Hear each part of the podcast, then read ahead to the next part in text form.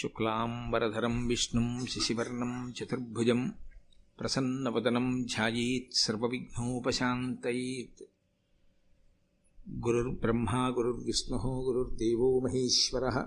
గురుः సాక్షాత్ పరబ్రహ్మ తస్మై శ్రీగురవై నమ. వ్యాసాయ విష్ణురూపాయ వ్యాసరూపాయ విష్ణవే. నమో వై బ్రహ్మనిధయే వాసిష్టాయ నమో నమః.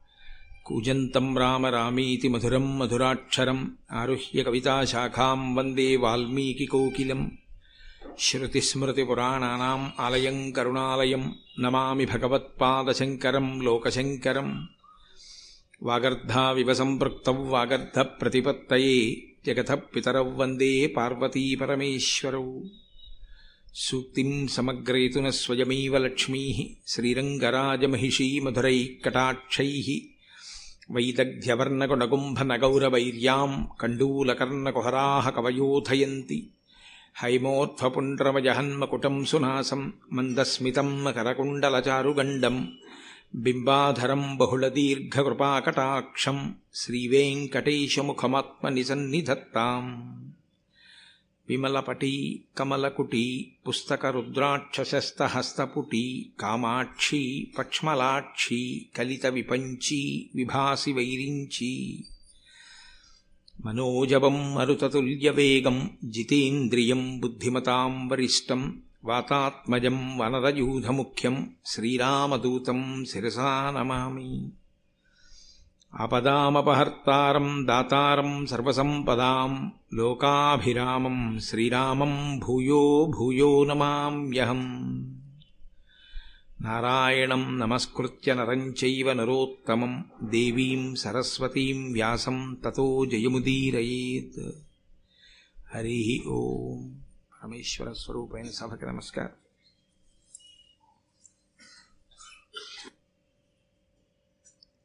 ప్రతి సంవత్సరం చేస్తున్నటువంటి ప్రసంగాలకి ఈ సంవత్సరం ప్రారంభం చేస్తున్నటువంటి మహాభారతంలోని ఆదిపర్వం మీద ప్రసంగాలకి ఒక చిన్న తేడా ఉంది.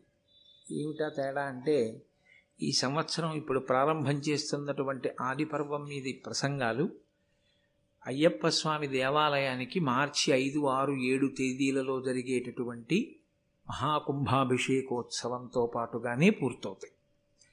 కాబట్టి మనకి ఆ కుంభాభిషేకానికి జరగవలసినటువంటి ముహూర్తాన్ని అలాగే ఆ కార్యక్రమం ఎలా జరిగితే బాగుంటుందో దాని విధి విధానాలన్నింటినీ నిర్ణయించి తానే స్వయంగా అధ్యక్షం వహించి ఆ కార్యక్రమాలన్నింటినీ కూడా ఆయన పర్యవేక్షణలో చేయించడానికి అంగీకరించి మహానుభావుడు వేదాన్ని ఊపిరిగా భావించినటువంటి బ్రహ్మశ్రీ కృష్ణావధానులు గారు అంగీకరించి ఆ కార్యక్రమాన్నంతటినీ నడిపించబోతున్నారు.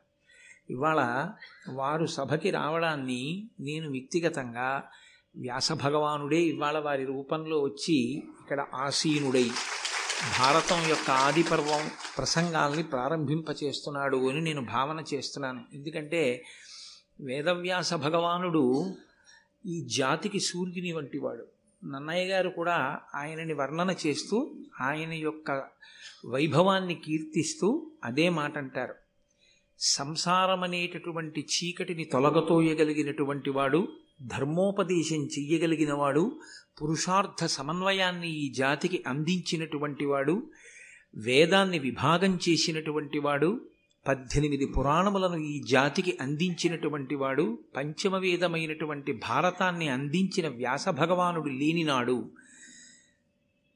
మొత్తం అంతా కటిక చీకటే. అటువంటి మహానుభావుడైన వ్యాసుని యొక్క ఉచ్ఛిష్టము వ్యాసోచ్ఛిష్టం జగత్సర్వం. ఆయన యొక్క ఉచ్ఛిష్టమే సమస్త వాంగ్మయము. అటువంటి వేదవ్యాస భగవానుని యొక్క స్పర్శతో కూడుకున్నదై కేవలము ఆయన చేత రచింపబడడం మాత్రమే కాదు. మహాభారతంలో అనేక ఘట్టాలలో వేదవ్యాస భగవానుడు స్వయంగా మనకి కనపడతారు. ఆయన కూడా అందులో ఒక ఆ కథా గమనమునందు ఆ కథాక్రమమునందు ఒక ప్రధానమైనటువంటి వ్యక్తిగా నిలిచారు. ఎందుచేత అంటే ప్రధానమైన పాత్ర అన్నమాట వాడకూడదు. ప్రధానమైన పాత్ర అన్నమాట ఎక్కడ వాడాలి అని శాస్త్రాలు చెప్తున్నాయంటే కల్పితమైన సాహిత్యమైతే అంటే ఎక్కడో కూర్చుని ఏదో కాలక్షేపానికి ఏదైనా జరగనటువంటి విషయాన్ని జరిగినట్లుగా మీకు వర్ణించి చూపించగలిగినటువంటి ప్రజ్ఞాపాఠవంతో రచింపబడినటువంటి గ్రంథమైతే అందలి పాత్రలను అందులో ఆ కథాగమనంలో పోషించినటువంటి వ్యక్తిత్వములతో కూడినటువంటి ఆ పాత్రలు ఏమున్నాయో ఆ వ్యక్తులను పాత్రలు అని సంబోధిస్తారు. కానీ యథార్థముగా జరిగినటువంటి కథ. అందులో ఈషన్మాత్రము కల్పితం ఉండదు ఏది జరిగిందో దాన్ని మాత్రమే రచన చేశారు. ఏది జరిగిందో దాన్ని మాత్రమే అందించారు. ఇతిహా అసం ఇది ఇలాగే జరిగినది. ఇది ఇంకొకలా జరిగినది కాదు. ఇలా జరగలేదని నువ్వు అనుకుంటున్నావేమో? కాదు కాదు. యథార్థముగా ప్రతి అక్షరము ఇందులో ఎలా చెప్పామో అలాగే జరిగినది. కాబట్టే శ్రీరామాయణ రచన ఎందు వాల్మీకి మహర్షి ఒక వ్యక్తి. ఆయన కూడా ఆ కథాగమనంలో ఆయన కూడా తన వంతు ఆ వ్యక్తిత్వాన్ని అందులో పోషించి కథకి పూర్ణత్వాన్ని సాధించి పెట్టారు. అలాగే మహాభారత రచన చేసినటువంటి వేదవ్యాసుడే మహాభారత కథాగమనమునందు కూడా ఒక గొప్ప స్థితిని పొంది ఎప్పుడెప్పుడు కథాగమనము వైక్లభ్యమును పొందుతూ ఉంటుందో అప్పుడప్పుడు ధార్మికమైనటువంటి స్థితిలో మళ్ళీ ఆ వంశముల కొనసాగింపుకి ధర్మం నిలబడడానికి తనదైనటువంటి పాత్ర తనదైనటువంటి కృషి తనదైన సహాయం అందచేస్తూ ఒక వ్యక్తిగా కథాగమనంలో నిలబడినటువంటి స్థితి. అందుకే వేదవ్యాస భగవానుడు లేనినాడు. అసలు మనకి మహాభారతం కాదు వేద విభాగం కాదు అష్టాదశ పురాణములు కాదు బ్రహ్మసూత్రములు కాదు ఇవి ఏవీ అందేటటువంటి అవకాశం లేదు. అందుకే గురు పూర్ణిమ అన్న పేరుతో ఆషాఢ శుద్ధ పూర్ణిమ నాడు వ్యాస భగవానుణ్ణి మనందరం పూజ చేస్తాం. అటువంటి మహానుభావుడైనటువంటి వ్యాసుడు సంస్కృతంలో మహాభారతాన్ని ఇచ్చారు. మహాభారతము అన్న మాట ఒక్క భారతానికి మాత్రమే అన్వయం. రామాయణానికి కానీ భాగవతానికి కానీ ఈ మహత్ శబ్దాన్ని ప్రయోగం చేయరు. మహారామాయణము అని కానీ మహాభాగవతము అని కానీ అనరు. ఒక్క మహాభారతము అన్న మాట దేనికంటారంటే ఒక్క భారతానికే అంటారు. ఎందువల్ల అలా అనవలసి వచ్చింది. అంటే భారతము అన్న మాటలోనే భారము నిక్షేపింపబడి ఉంది. గ్రంథము భాగవతం కన్నా శ్రీరామాయణం కన్నా చాలా విస్మృతి పొందినటువంటి స్థితిలో ఉంటుంది. అనేకమైనటువంటి శ్లోకాలు నూరు వెయ్యి శ్లోకాలతో కూడుకున్నటువంటి మహోత్కృష్టమైనటువంటి ఇతిహాసము మహాభారతం. బరువుకి సంబంధించినంత వరకు అలాగే ఉంటుంది. పద్దెనిమిది పర్వాలు. పర్వము అంటే కణుపు అని ఒక అర్థం. పద్దెనిమిది పర్వములతో కూడుకున్నదై కొన్ని వేల పాత్ర కొన్ని వేల మంది వ్యక్తులు అందులో కనపడుతూ ఉంటారు. ఇన్ని ఆఖ్యానములు ఇన్ని ఉపాఖ్యానములు. ప్రతి చిన్న విషయాన్ని కూడా ఎక్కడ విస్మరించకుండా అందచేస్తాడు వ్యాసభగవానుడు ప్రతి దాని వెనక ఒక్కటే ఆయన యొక్క ఉద్దేశ్యం స్పష్టంగా కనపడుతుంటుంది. ఈ జాతికి ధర్మాన్ని అందించాలి. భారతము అన్న మాటకి భారతము అని ఆ గ్రంథమునకు ఉన్న పేరు వెనక ఉన్న విశేషం అదే. అది బాహ్యంలో ఎంత పెద్ద గ్రంథమో లోపల సారాన్ని పరిశీలనం చేసినప్పుడు కూడా అంత పెద్ద గ్రంథమే. అందుకే పెద్దలైన వారు ఒక మాట అంటుంటారు అసలు మహాభారతమును విననివాడు మహాభారతము చెప్పనివాడు మహాభారతము చదవనివాడు విద్వాంసుడే కాడు. ఇందుచేత అంటే వేదము ఎంత గహనమైనదో వేదము స్వరంతో ఆ మంత్రాన్ని నేర్చుకోవాలి. ఆ ఉదాత్త అనుదాత్త స్వరిత స్వరముతో గురువు దగ్గర కూర్చుని గురుముఖత నేర్చుకున్నటువంటి వేదమంత్రములలో నిక్షేపింపబడినటువంటి అర్థాన్ని తెలుసుకుని స్వరంతో కూడిన మంత్రముల చేత ఈశ్వరుణ్ణి ఆరాధన చేసి భక్తితో కూడిన కర్మాచరణము వలన ఈశ్వరానుగ్రహమును పొంది తత్కారణము చేత జ్ఞానము కలగడం చేత అద్వైత సిద్ధిని ఇక్కడే పొందడానికి అనువైనటువంటి స్థితిని కల్పించగలిగిన వేదము ఎంత గొప్పదో. ఆ వేదముతో సమానమైన స్థాయిలో వ్యాసభగవానుడు పంచమ వేదంగా మహాభారతాన్ని ఈ లోకానికి అందించారు. మహాభారత ప్రయోజనము కాని రామాయణ ప్రయోజనము కాని భాగవత ప్రయోజనము కాని ఒక్కటే. ధర్మాన్ని అందించాలి.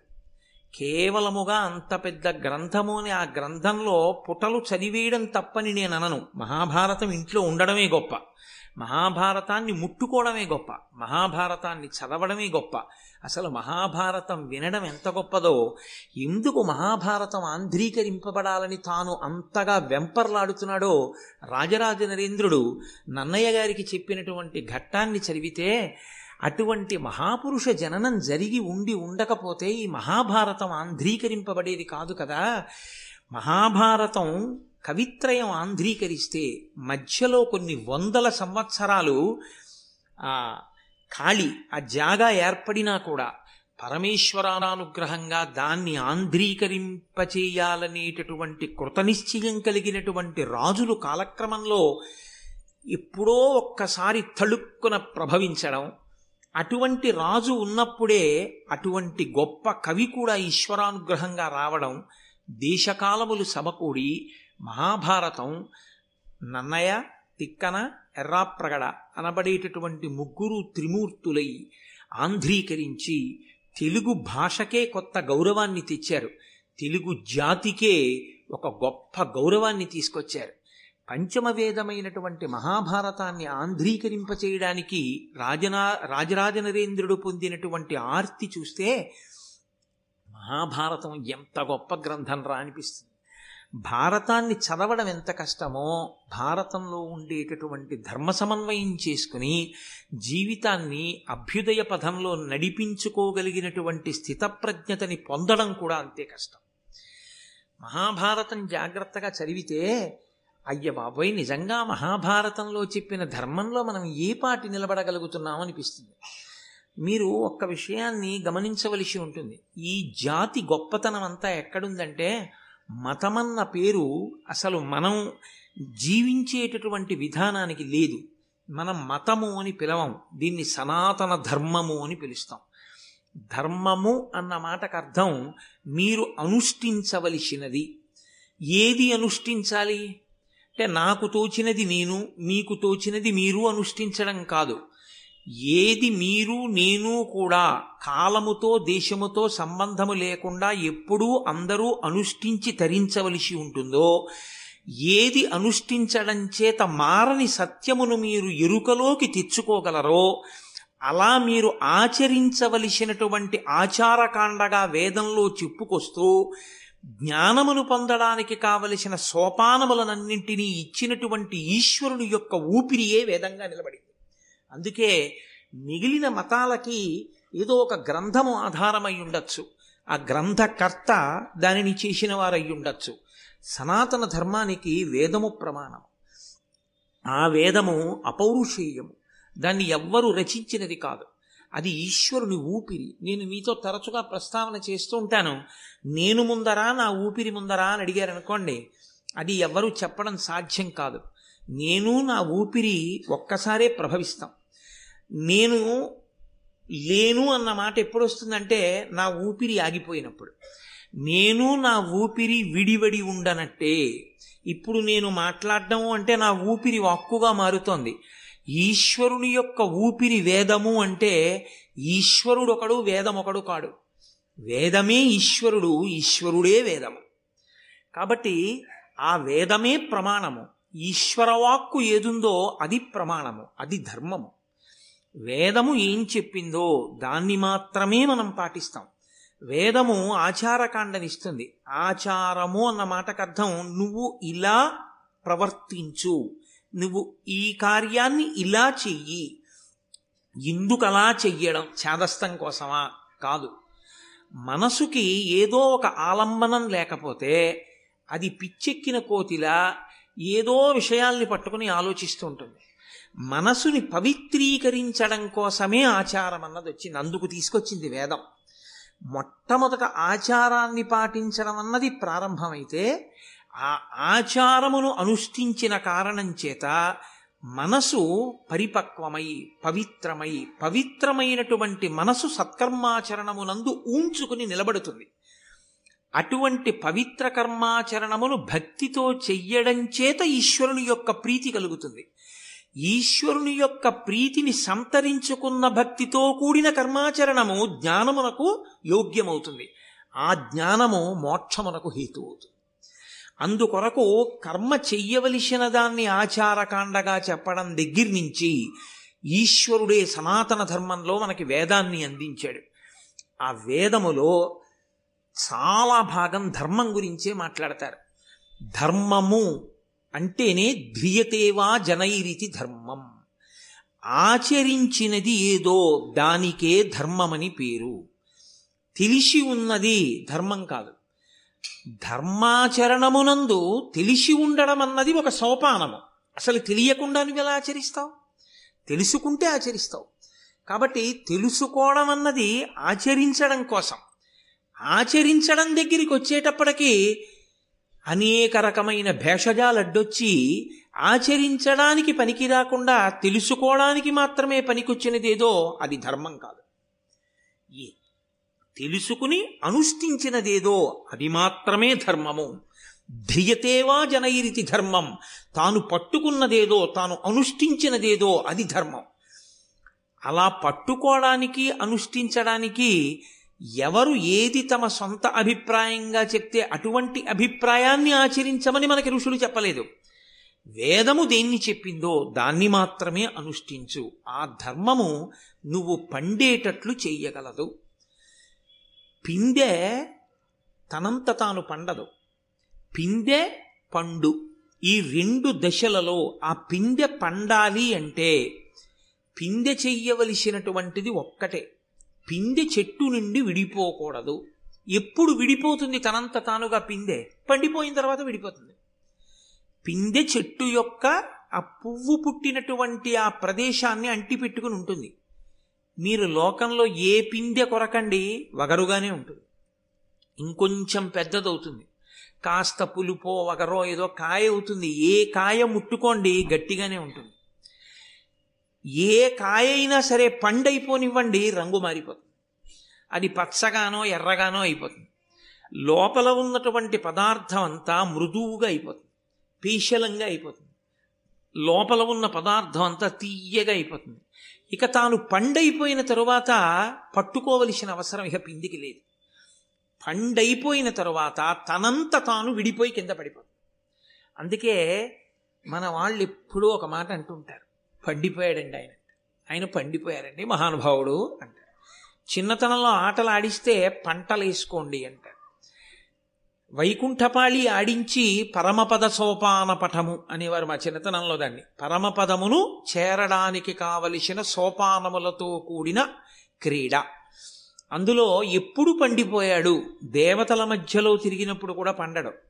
పరమపురుషుని చేరిపోయిన తర్వాత పండిపోతాడు. అప్పటి వరకు ప్రయత్నం చేస్తూనే ఉంటాడు పందెం వేస్తూనే ఉంటాడు. నువ్వు ఎంతకాలం కర్మాచరణం చెయ్యాలి? పండిపోయే వరకు చెయ్యాలి. పండిపోయిన తరువాత తనంత తాను విడిపోతాడు. ఇలా పండిపోవడానికి కావలసిన ప్రాతిపదికను అందించడమే ధర్మాన్ని అందించడం. ఈ ధర్మాన్ని అందించేటటువంటి ప్రక్రియలో సనాతన ధర్మమునందున్నంత పరిశ్రమ సనాతన ధర్మమునందున్నంత బోధ మీకు ఇంకెక్కడా కనపడదు. దాని కొరకే యథార్థమునకు సమస్త వాంగ్మయం వచ్చింది. అందుకే మీరు క్రతువు చెయ్యండి మీరు ఒక ప్రవచనం చెయ్యండి మీరు ఏదైనా చదువుకోండి ఆఖరణ మనందరం చెప్పే మాట ఒకటే. మూడు మార్లు ఓం శాంతి శాంతి శాంతి.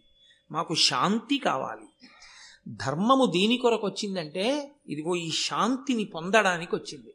నువ్వు శాంతంగా ఉండాలి ఇంకొకడిని శాంతంగా ఉండనివ్వాలి. పరమేశ్వరుడే ఈ పిండాండాన్ని సృజించాడు. పరమేశ్వరుడే బ్రహ్మాండాన్ని సృజించాడు. పరమేశ్వరుడు దీనికి కన్నులు పెట్టాడు. పరమేశ్వరుడు బయట జలపాతం పెట్టాడు. పరమేశ్వరుడు ఇక్కడ పళ్ళు పెట్టి నాలుక పెట్టాడు. పరమేశ్వరుడు బయట యాపిల్ పండు పెట్టాడు. పరమేశ్వరుడు ఇక్కడ కంఠం పెట్టాడు. పరమేశ్వరుడు బయట నీళ్ళు పెట్టాడు. పరమేశ్వరుడు తిన్నదాన్ని జీర్ణం చేసి మిగిలిన పిప్పిని విడిచిపెట్టేటటువంటి స్థితిని ఈ పిండాండానికి ఇచ్చాడు. ఈ విడిచిపెట్టిన దాన్ని పుచ్చుకొమ్మని బ్రహ్మాండాన్ని శాసించాడు. బ్రహ్మాండంలో ఉన్నటువంటి భోగాలని నువ్వు అనుభవించవద్దు అని ఈశ్వరుడు శాసనం చెయ్యలేదు. అనుభవించమనే ఆయన చెప్పాడు. కానీ నీకున్న బలం ఎంతో దాన్ని బట్టి నువ్వు అనుభవించడం కాదు. నీ బలాన్ని శక్తిని బట్టి కాదు అనుభవించవలసింది. ఈశ్వరుడు చేసిన నియమానికి నువ్వు బద్ధుడవై అనుభవించవలసి ఉంటుంది. తప్ప నాకింత శక్తి ఉంది కదా అని శక్తిహీనులైనటువంటి వారిది నీవు అనుభవించడాన్ని మనకి శాస్త్రములు అంగీకరించు. అక్కడ వచ్చింది ధర్మం అన్నమాట ఆ ధర్మం అన్న మాట లేకపోతే బలవంతుడైన వాడు బలహీనుడైన వాణ్ణి కొట్టుకు తింటాడు. అందుకే ఈ ధర్మము అన్న మాట సనాతన ధర్మంలో ఎంత దూరం వరకు వెళ్ళిపోయిందో తెలుసా అండి? యుద్ధభూమి అని ఒక భూమి. ఇంట్లో అగ్నిశాల అని ఒక గది. అక్కడికి తీసుకెళ్ళి అగ్నిహోత్రాలని పెట్టుకుంటారు. పూజ గది ఒక గది. పడక గది ఒక గది.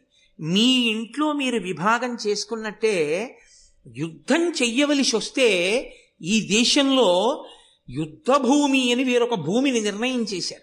అక్కడికెళ్ళి యుద్ధం చేసేవారు. యుద్ధ భూమి ఎక్కడ ఉండాలి నగరం మధ్యలో ఉండేటటువంటి క్రీడా మైదానాన్ని తీసుకొచ్చి యుద్ధభూమిగా వాడరు.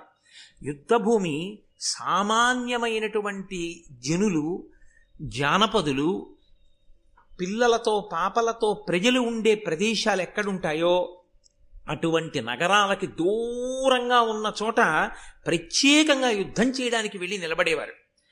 ఆ యుద్ధం చేసేటప్పుడు వాడేటటువంటి అస్త్రశస్త్రములను ప్రయోగించడానికి కావలసిన విద్యని కూడా వేదమునకు ఒక భాగమైనటువంటి ధనుర్వేదం లోకానికి నేర్పింది.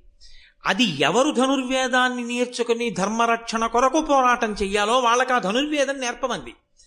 వాళ్ళు యుద్ధం చేయడ చేసేటప్పుడు మాత్రం ఊరి మధ్యలో నిలబడి మిగిలిన వాళ్ళకి ఇబ్బంది కలగకుండా యుద్ధం చేసేవాళ్ళు ఊరి బయటికి వెళ్ళి యుద్ధ భూమిలో నిలబడి యుద్ధం చెయ్యండి.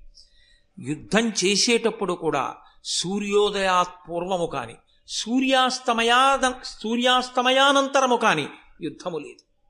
మీరు మహాభారతాన్ని పరిశీలిస్తే వ్యాసభారతంలో ఒక అద్భుతమైన ఘట్టం. యుద్ధం పూర్తయి సూర్యాస్తమయమైంది. ఇంకా కాసేపు ఆగితే ప్రాయశ్చిత్తంతో సంధ్యావందనం చెయ్యాలి. భీష్మాచార్యుల వంటి మహాపురుషులు సూర్యాస్తమయమై రథం ఇలా కిందకి దిగగాని ఇంటికి వెళ్ళి స్నానం చేసి సంధ్యావందనం చెయ్యడానికి కూర్చుని అర్ఘ్యప్రదానం చేస్తే ప్రాయశ్చిత్తంతో చెయ్యవలసి వస్తుంది కనుక స్నానం చెయ్యకపోయినా పంచభూత స్నానం మనకుంది శాస్త్రం అంగీకరించింది. కాశింత పృథివిని తీసి తల మీద వేసుకుని వారు అక్కడే ఉన్నటువంటి యుద్ధభూమిలో మట్టిని తీసి సూర్యభగవానుడికి అర్ఘ్యంగా విడిచిపెట్టేశారు మహాభారతం. అంటే నీ విహిత కర్మాచరణం నువ్వు చెయ్యవలసి వస్తే ఆ సమయంలో నువ్వు స్నానం చేసి లేవన్న బెంగ కూడా నీకు లేకుండా శాస్త్రం చూసి. సంధ్యావందనం చెయ్యాలా? స్నానం చెయ్యడానికి ఇబ్బంది వచ్చి సంధ్యావందనం మానేయాలా అన్న ప్రశ్న వస్తే ఇంత విభూతి తీసి నీ తల మీద వేసుకో ఇంత విభూతి తీసి పెట్టుకుని సంధ్యావందనం చెయ్యి. తప్ప సంధ్యావందనం మానద్దని అంత గొప్ప ధర్మం నేర్పింది. ఒక యుద్ధభూమికి వెడితే నగారా మోగించేవాడు ఉంటాడు. ఒక యుద్ధభూమికి వెడితే అందరికీ నీళ్ళు అందించేవాడు ఉంటాడు. రాత్రి వీళ్ళు వచ్చేటప్పటికి శిబిరాల్లో అన్నం వండేవాళ్ళు ఉంటారు. వాళ్ళ జోలికి వెళ్ళి వాళ్ళని చంపకూడదు. పారిపోయే వాడిని చంపకూడదు. ధనస్సు విరిగి ఇంకో ధనస్సు పట్టుకుంటున్న వాడిని చంపకూడదు. విన్నిచ్చిన వాడిని చంపకూడదు. చుట్టూ నిలబడి అందరూ కలిసి ఒక్కడిని చంపకూడదు. యుద్ధం చెయ్యకుండా పరాకుగా ఉండి యుద్ధాన్ యుద్ధానికి విముఖుడై ఉన్నవాడి మీద బాణం వేసి చంపకూడదు. యుద్ధానికి తాను సిద్ధపడి ఎదురొడ్డి నిలబడిన వాడిని మాత్రమే చంపాలి. ఎక్కడున్నాయి ఇన్ని ధర్మాలు నాకు చెప్పండి? తరువాతి కాలంలో జరిగిన యుద్ధాలు మీకు తెలుసు. అమాయకులైనటువంటి ప్రజలు ఏ పాపం తెలియని వాళ్ళు రాత్రుళ్ళు నిద్రపోతుంటే నగరాలకి నగరాల మీద తీసుకొచ్చి బాంబులు వీసినటువంటి ఘన చరిత్ర మిగిలిన చోట్ల ఉంటే యుద్ధభూమి ఎందు పాటించవలసిన ధర్మాన్ని కూడా చెప్పి అలాగే సంధ్యావందనం చేసి అలాగే యుద్ధం చేసినటువంటి జాతికి వారసత్వం మనది. అంత గొప్ప ధర్మం ఈ జాతిది. ప్రతి చోట ధర్మమే. ధర్మము తప్పి బ్రతకడం కన్నా ధర్మాచరణమునందు శరీరాన్ని విడిచిపెట్టడమే శ్రేయస్కరమని నమ్మి బతికారు. అంత గొప్పగా ధర్మ ప్రబోధం చేశారు. ఆ ధర్మమే పోయిన నాడు నీవు ఉన్నా ఒకటే లేకపోయినా ఒకటే. కాబట్టి ఆ ధర్మాన్ని ఒకటికి పది మార్లు లోకానికి బోధ చెయ్యాలి. ప్రతి వారికి ధర్మాన్ని అందించాలి. ఈ అందించడం కోసం వచ్చినటువంటి మహోత్కృష్టమైన ఇతిహాసమే మహాభారతం. భారతము భరతవంశమునకు సంబంధించిన కథ అని ఒక ప్రతీతి. కాదు కాదు మీరు జాగ్రత్తగా ఆలోచిస్తే భా అంటే కాంతి. భా అంటే కాంతి అన్న అర్థమే మీరు వేరొక రకంగా చూస్తే జ్ఞానమే కాంతి. జ్ఞానము అన్నది కలిగితే ఆ జ్ఞానమన్న కాంతియందు యథార్థమైన వస్తువు కనపడుతుంది. ఆ కాంతి లేకపోతే చీకట్లో దుంగకి దొంగకి తేడా తెలియనట్లు త్రాటికి పాముకి తేడా తెలియనట్టు అజ్ఞానమనేటటువంటి కాంతి కలగనంతసేపు సత్య వస్తువుకి అసత్య వస్తువుకి భేదం గోచరించదు. కాబట్టి అటువంటి సత్య వస్తువు ఎరుకలోకి రావాలి అంటే జ్ఞానమనేటటువంటి కాంతి కలగాలి. ఆ జ్ఞానమనేటటువంటి కాంతి కలగాలి అంటే నా ఒంట్లో బలం ఉంది కదా అని నేను భోగం అనుభవించకూడదు. నాకు శక్తి ఉంది కదానని నేను ప్రకృతిలోంచి నాకు అవసరం ఉన్నదానికన్నా ఎక్కువ నేను పుచ్చుకోకూడదు. నేను ఏదైనా అన్నావాడు తిరగబడలేడు కదా అని నేను వేరొకడిని హింసించకూడదు. నేను ఈశ్వరుడికి జవాబుదారీగా బ్రతకవలసినటువంటి నియమావళిని ఆ చట్రాన్ని తెచ్చి మనకు అందించారు. అదే ధర్మచక్రం. ఆ చక్రం ఎప్పుడూ తిరుగుతూనే ఉంటుంది. ఆ ధర్మం అనేటటువంటిది చక్రము చక్రము తిరుగుతూ ఉంటుంది. తిరుగుతున్న చక్రము తిరుగుతున్న ధర్మము కదిలే ధర్మాన్ని పట్టుకొని కదలని సత్యములోకి వెళ్ళిపోతాడు. చిట్ట చివర ఆ సత్యము ఎరుకలోనికి వచ్చిన తరువాత తనకన్నా వేరొక వస్తువు లేదు సమస్తము ఇదే అద్వైతం. రెండవ వస్తువు లేదు ఉన్నదా ఒక్కటే అన్న ఎరుక కలిగిన తరువాత ఆ ఎరుక ఎందే నిలబడి ఈ శరీరాన్ని విడిచిపెట్టిన వాడెవడో వాడు మళ్ళీ పుట్టవలసినటువంటి అవసరం లేని స్థితికి వెళ్ళగలుగుతాడని ధర్మ ప్రబోధాన్ని చేసే కావ్యాలు పురాణాలు. అందులో భా ఆ జ్ఞానమునందు రథ అంటే రమించాలని కోరుకునే వాళ్ళు ఎవరున్నారో మాకు ఆ జ్ఞానము కావాలి. ఆ జ్ఞానమును పొందడానికి మేము ధర్మాన్ని ఆచరిస్తాం. మాకు ఆ ధర్మం తెలుసుకోవాలనుంది. మేము ధర్మాన్ని పట్టుకుంటాం. అని కోరుకున్న వాళ్ళు ఎవరున్నారో అటువంటి వాళ్ళందరి కోసం ఆనాడు మహానుభావుడైనటువంటి వ్యాసుడు భారతాన్ని మనకి అందించాడు. ఆ భారతమే తదనంతర కాలంలో వ్యాస భగవానుని యొక్క ప్రతిరూపంగా ఎందరో మహాపురుషులు ఆనాటి నుండి ఈనాటి వరకు మహాభారత ఇతిహాసాన్ని లోకానికి ప్రవచన రూపంలో అందచేస్తూనే ఉన్నారు. అందుకే మహాభారత ప్రవచనం ఎక్కడ దొరుకుతుందో అక్కడ ప్రీతి పొందేవాడు పరమేశ్వరుడు కాదుట. ఎవరు ప్రీతి పొందుతాడో తెలుసా అండి? వ్యాస భగవానుడు ప్రీతి చెందుతాడు నేను నా జాతి ధర్మం పట్టుకుంటుందని నా వారసులు జ్ఞానం కోసం అలమటిస్తారని నేను అందించే ఈ ధర్మాన్ని వాళ్ళు పట్టుకుంటారని ఇంత గొప్ప గ్రంథాన్ని రచించి అందించాను. వీళ్ళు ఇంత సంతోషంతో భారతాన్ని చెప్పుకుంటున్నారు. వీళ్ళింత సంతోషంతో భారతాన్ని వింటున్నారని ఎక్కడెక్కడ భారతం మీద ప్రవచనం ప్రారంభమవుతుందో అక్కడక్కడ వ్యాస భగవానుడు ఏదో ఒక రూపంలో వచ్చి కూర్చుంటూనే ఉంటాడు. కాబట్టి అది వ్యాస భగవానుడు సంతోషిస్తే ఇంకంతకన్నా మన జీవితాలకి కావలసినటువంటి ఆ ఉత్కృష్టత మన జీవితానికి సాఫల్యం ఇంకేముంటుంది మీరు ఆలోచించండి. అంత గొప్ప గ్రంథం అంత గొప్ప ఇతిహాసం మనకి మహాభారతం. ఆ మహాభారతం కేవలము సంస్కృత భాషలో ఉండిపోయింది చాలా కాలం. ప్రత్యేకించి ఆంధ్రీకరింపబడలేదు తెలుగు భాషలోకి రాలేదు. ఈశ్వరుని యొక్క అనుగ్రహం పరదేవతా సంకల్పం ఆ తల్లి ఒక్కొక్కసారి అనుగ్రహించాలి అని సంకల్పం చేస్తుంది. ఆవిడే దానికి కావలసినటువంటి పనిముట్టు కూడా ఆవిడే తెచ్చుకుంటుంది. అటువంటి పనిముట్టు తెచ్చుకోవాలి అంటే మంత్రభాగమునందు శ్రద్ధ కలిగిన వాడై ఉండాలి మననాత్ త్రాగితే ఇది మంత్ర. ఎవరు శ్రద్ధాభక్తులతో మళ్ళీ మళ్ళీ మళ్ళీ మళ్ళీ జపం చేస్తారో వారిని రక్షించగలిగినటువంటి శబ్ద విస్ఫోటన శక్తి సమాహారమునకు మంత్రమని పేరు. విస్ఫోటనము చేయగలిగినటువంటి బీజాక్షరములను తీసుకొచ్చి సమాహారంగా కూర్చి దానికి అధిష్టానమైనటువంటి ఋషిని దేవతని నిర్ణయం చేసి వేదంలో ఈశ్వరుడు దాన్ని మనకు అందిస్తే అటువంటి మంత్రము మీద నమ్మకంతో విశ్వాసంతో ఎవడు నిలబడి ఆ మంత్రాన్ని అనుష్ఠిస్తాడో అటువంటి వాడు ఆ మంత్రము యొక్క శక్తిని పొంది తాను భూలోకంలో నడయాడుతున్నటువంటి ఆ మంత్ర శక్తియే ఆ రూపంలో తిరుగుతున్న వ్యక్తిగా మారి ఉంటాడు. కాబట్టి అటువంటి వ్యక్తి జన్మించాలి అంటే అది కాకతాళీయంగా జరిగేటటువంటి విశేషం కాదు. దానికి పరమేశ్వరుని యొక్క కృప ఉండాలి. పరదేవతానుగ్రహం ఉండాలి. ఉంటే తప్ప అసలు సంస్కృతంలో ఉన్న భారతాన్ని ఆంధ్రీకరించి అందించగలిగినటువంటి మహాపురుష జననం జరగదు. ఒకవేళ జరిగింది జరిగిన అంత గొప్ప భారతాంధ్రీకరణ ప్రయత్నానికి సంకల్పం తాను చేసి అటువంటి మహాపురుషుడు ఒకడు ఉన్నాడని గుర్తించి ఆయనది త్యాగముతో కూడిన జీవితమని గుర్తించి ఆయనకి ప్రతిఫలాపేక్ష లేదు. ఈయన కారణజన్ముడు. ఈయన జన్మించినందుకు ఈయన దగ్గర భారతాన్ని ఆంధ్రీకరింప చేసుకుని దీన్ని నేను రాజునైనందుకు నా కాలంలో ఈ భారతం ఆంధ్రీకరింపబడింది అని నేను అనిపించుకుంటే దాని వలన ఈ జాతికి నేను రాచరికం చేసినందుకు శాశ్వతుడనవుతాను తప్ప. లేకపోతే కారే రాజులు రాజ్యములు గెలువరే గర్వోన్నతిం పొందరే వారేరి?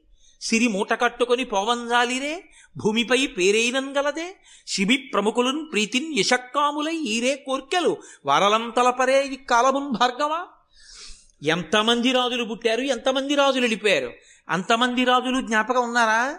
ఎవరో ఎక్కడో ఒక్క మహానుభావుడు ఉంటాడు ఆయన అన్ని రాళ్ళ మధ్యలో ఉన్న సాల గ్రామాన్ని గుర్తించి అన్ని రాళ్ళని పక్కకి తోసి సాలగ్రామాన్ని తీసుకొచ్చి నీట కడిగి అభిషేకం చేసి మెత్తటి దూదితో తుడిచి గంధం రాసి బొట్టు పెట్టి పూజామందిరంలో పెట్టి పూజించి సాలగ్రామం యొక్క ఆరాధన చేత సాలగ్రామమునందున్నటువంటి దేవతల యొక్క అనుగ్రహాన్ని పొందినటువంటి ఆరాధకునిలా ఇన్ని రాళ్ళ మధ్యలో సాలగ్రామం ఉన్నట్టు తలరాజ్యంలోనే ఇంతమంది గృహస్థుల మధ్యలో ఒక గృహస్థుగా ఇంతమంది వేదం చదువుకున్న వాళ్ళలో తాను ఒక వేదం చదువుకున్నవాడిలా ఇంతమంది మంత్రజపం చేసే వాళ్ళలో తాను ఒక జపం చేసుకునేవాళ్ళ ఇంతమంది ఉభయ భాషా ప్రవీణులలో తాను ఒక ఉభయ భాషా ప్రవీణుడిగా కనపడుతూ తాను ప్రత్యేకంగా మహాభారతాన్ని ఆంధ్రీకరించగలిగిన ప్రజ్ఞతో కూడినున్నవాడను అన్న మాట కూడా అతిశయంతో ఎక్కడా చెప్పనటువంటి వ్యక్తిని గుర్తించగలిగినటువంటి ప్రజ్ఞ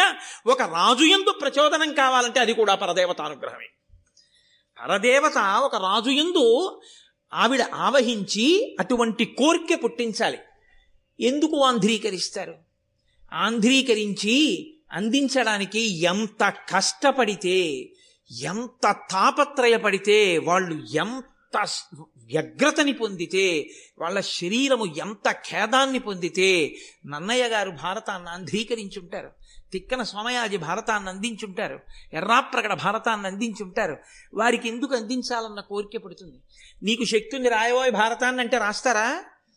భారతాన్ని ఎందుకు ఆంధ్రీకరింపబడాలని కోరుకుంటున్నాడో ఆయన నోటితో ఆయన చెప్పినప్పుడు ఆయన తోడి తనకున్నటువంటి స్నేహ విశేషం చేత ఆయన శీలాన్ని విచారణ చేసినటువంటి సమర్థుడైన ఆంధ్రీకరించగలిగినటువంటి కవి రూపంలో భూమి మీద తిరుగుతున్నటువంటి ఈశ్వరుని యొక్క ప్రజ్ఞా విశేషము కలిగినటువంటి ఆ కారణ జన్ముడు రాజు చెప్పిన మాట యథార్థమని గుర్తించి ప్రచోదనాన్ని పొందితే ఆ సంతోషంతో ఆనందంతో త్యాగేనైకే అమృతత్వమానసు ఇవాళ నేనందించేటటువంటి ఈ భారతం రాబోవు కాలంలో ఇన్ని కోట్ల మందిని తెరింపచేస్తుందో ఎంతమందికి ధర్మాన్ని అందిస్తుందో కాబట్టి నేను అంధీకరించవలసిందే అని తనకున్నటువంటి పాండితీ ప్రకర్షని తనకున్నటువంటి ప్రజ్ఞా విశేషాలని రంగరించి ఘంటం పట్టుకుని ఆంధ్రీకరించి వాళ్ళు ఏమీ కోరకుండా ఆ భారతాన్ని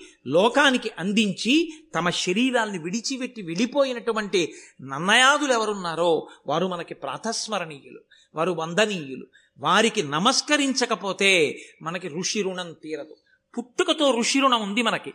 అంతటి మహాపురుషులైనటువంటి వారు కేవలంగా ఇవాళ నన్నయ్య గారు ఏదో ఆదిపర్వం సభాపర్వం కొంత భాగం చేసి శరీరాన్ని విడిచిపెట్టేస్తే వెంటనే తిక్కనగారు ఆయన శరీరాన్ని విడిచిపెట్టిన ఉత్తర క్షణంలో మిగిలింది నేను పూర్తి చేసేస్తానండి అని అందుకున్న వాళ్ళు లేరు. మళ్ళీ అటువంటి సమర్థుడు పుట్టాలి అంటే మళ్ళీ కొన్ని వందల సంవత్సరాల వ్యత్యాసం వచ్చేసింది. మళ్ళీ తిక్కన గారు పుట్టినప్పుడు మళ్ళీ తిక్కన గారిలోని ప్రజ్ఞని గుర్తించగలిగినటువంటి ఇంకొక రాజు రావాలి.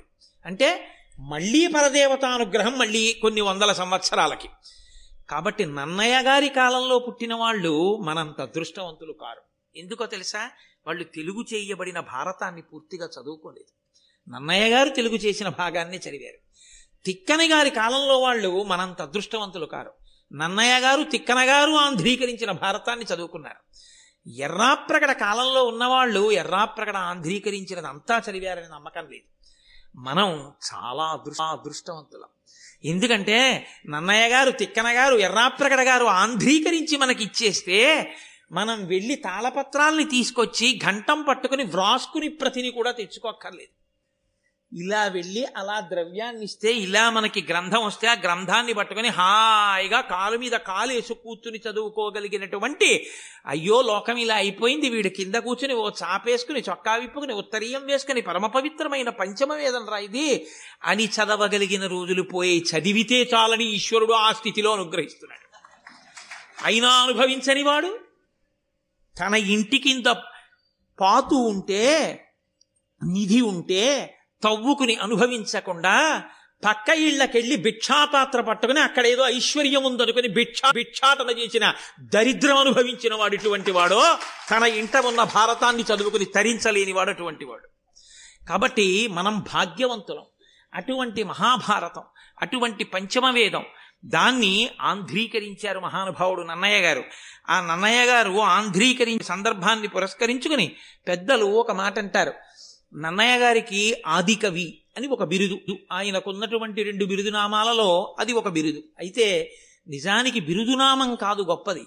నన్నయ్య గారు మన జాతికి అందించినటువంటి ఈ గొప్ప ఫలం ఉన్నదే అదే మనకి గొప్ప పది. అయితే ఆదికవి అని పేరు రా పేరు ఉపయోగిస్తే మొట్టమొదటి కవి నన్నయ్య గారైతే నన్నయ్య గారికి ముందు కవి లేరా? ఉన్నారు. కానీ అప్పటికి